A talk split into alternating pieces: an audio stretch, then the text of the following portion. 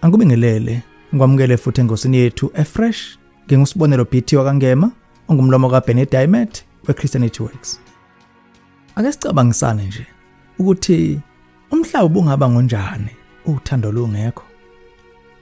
Ubungaba mubi kakhulu kwabaningi nokho akuthatha isikhathi eside ukucabanga lokho ngoba baphila emhlabeni esimeni lakho nalungekho sanhlobo uthando.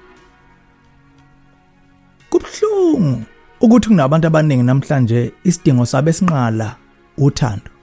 Nokho abakutholi lokhu kuthando. Ngani? Ngoba zungezwe ngabantu abangabathandi. Bazungezwe ngabantu abayiphilela impilo yabo bengenandaba nabanye abantu. Noma ngabe yini abayenzayo, ingabanhle noma ibembi, kodwa nje amehlabo bawathe njo kuyimpokophelo zabo kuphela. Ngiyazi ngoba nami ngake ngaba yilowo muntu ongenaluthando kwabanye. Impilo yayingami kuphela. Okwaba kubo ukuthi ngingabakhombisa uthando abaseduze nami. Lokho kwaba incithakalo kubo nakimi uqobo. Futhi emehlweni kaNkuluNkulu akusho lutho ukuthi zinhle kanjani impokophelo zakho. Kodwa uma ungenalo uthando uyinsimbi encencethayo. Eyokuqala kwabaseKorinte 13 verse 1 kuya ku3. Noma ngikhuluma ngezilimi zabantu nezeyingelosi. Kepha ngenalo uthando, ngiyithuse elincencezayo nensimbi encencethayo.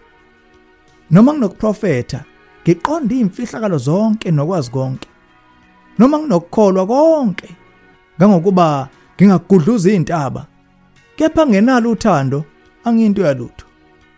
Noma ngabe labampofu konke nginakho, noma nginikela umzimba wami ukubushiswe. Epha ngenalo uthando, akusizi ngalutho.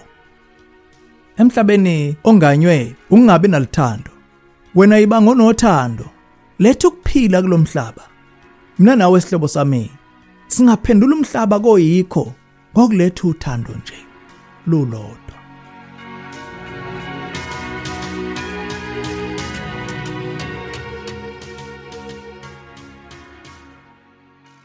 Ilo kanye izwi likaNkuluNkulu leli eliza kuwe li fresh namhlanje. Ukuyithola devotion e fresh siku zonke sithumele iWhatsApp kwinombolo yethu ethi 0677060077 lengosi ungayithola futhi ngepodcast ngokungena kuSpotify Facebook page yethu kuzo zonke lezi inkundla. Igama olibhalayo linye nje lithi izwi Eli Fresh. Fresh.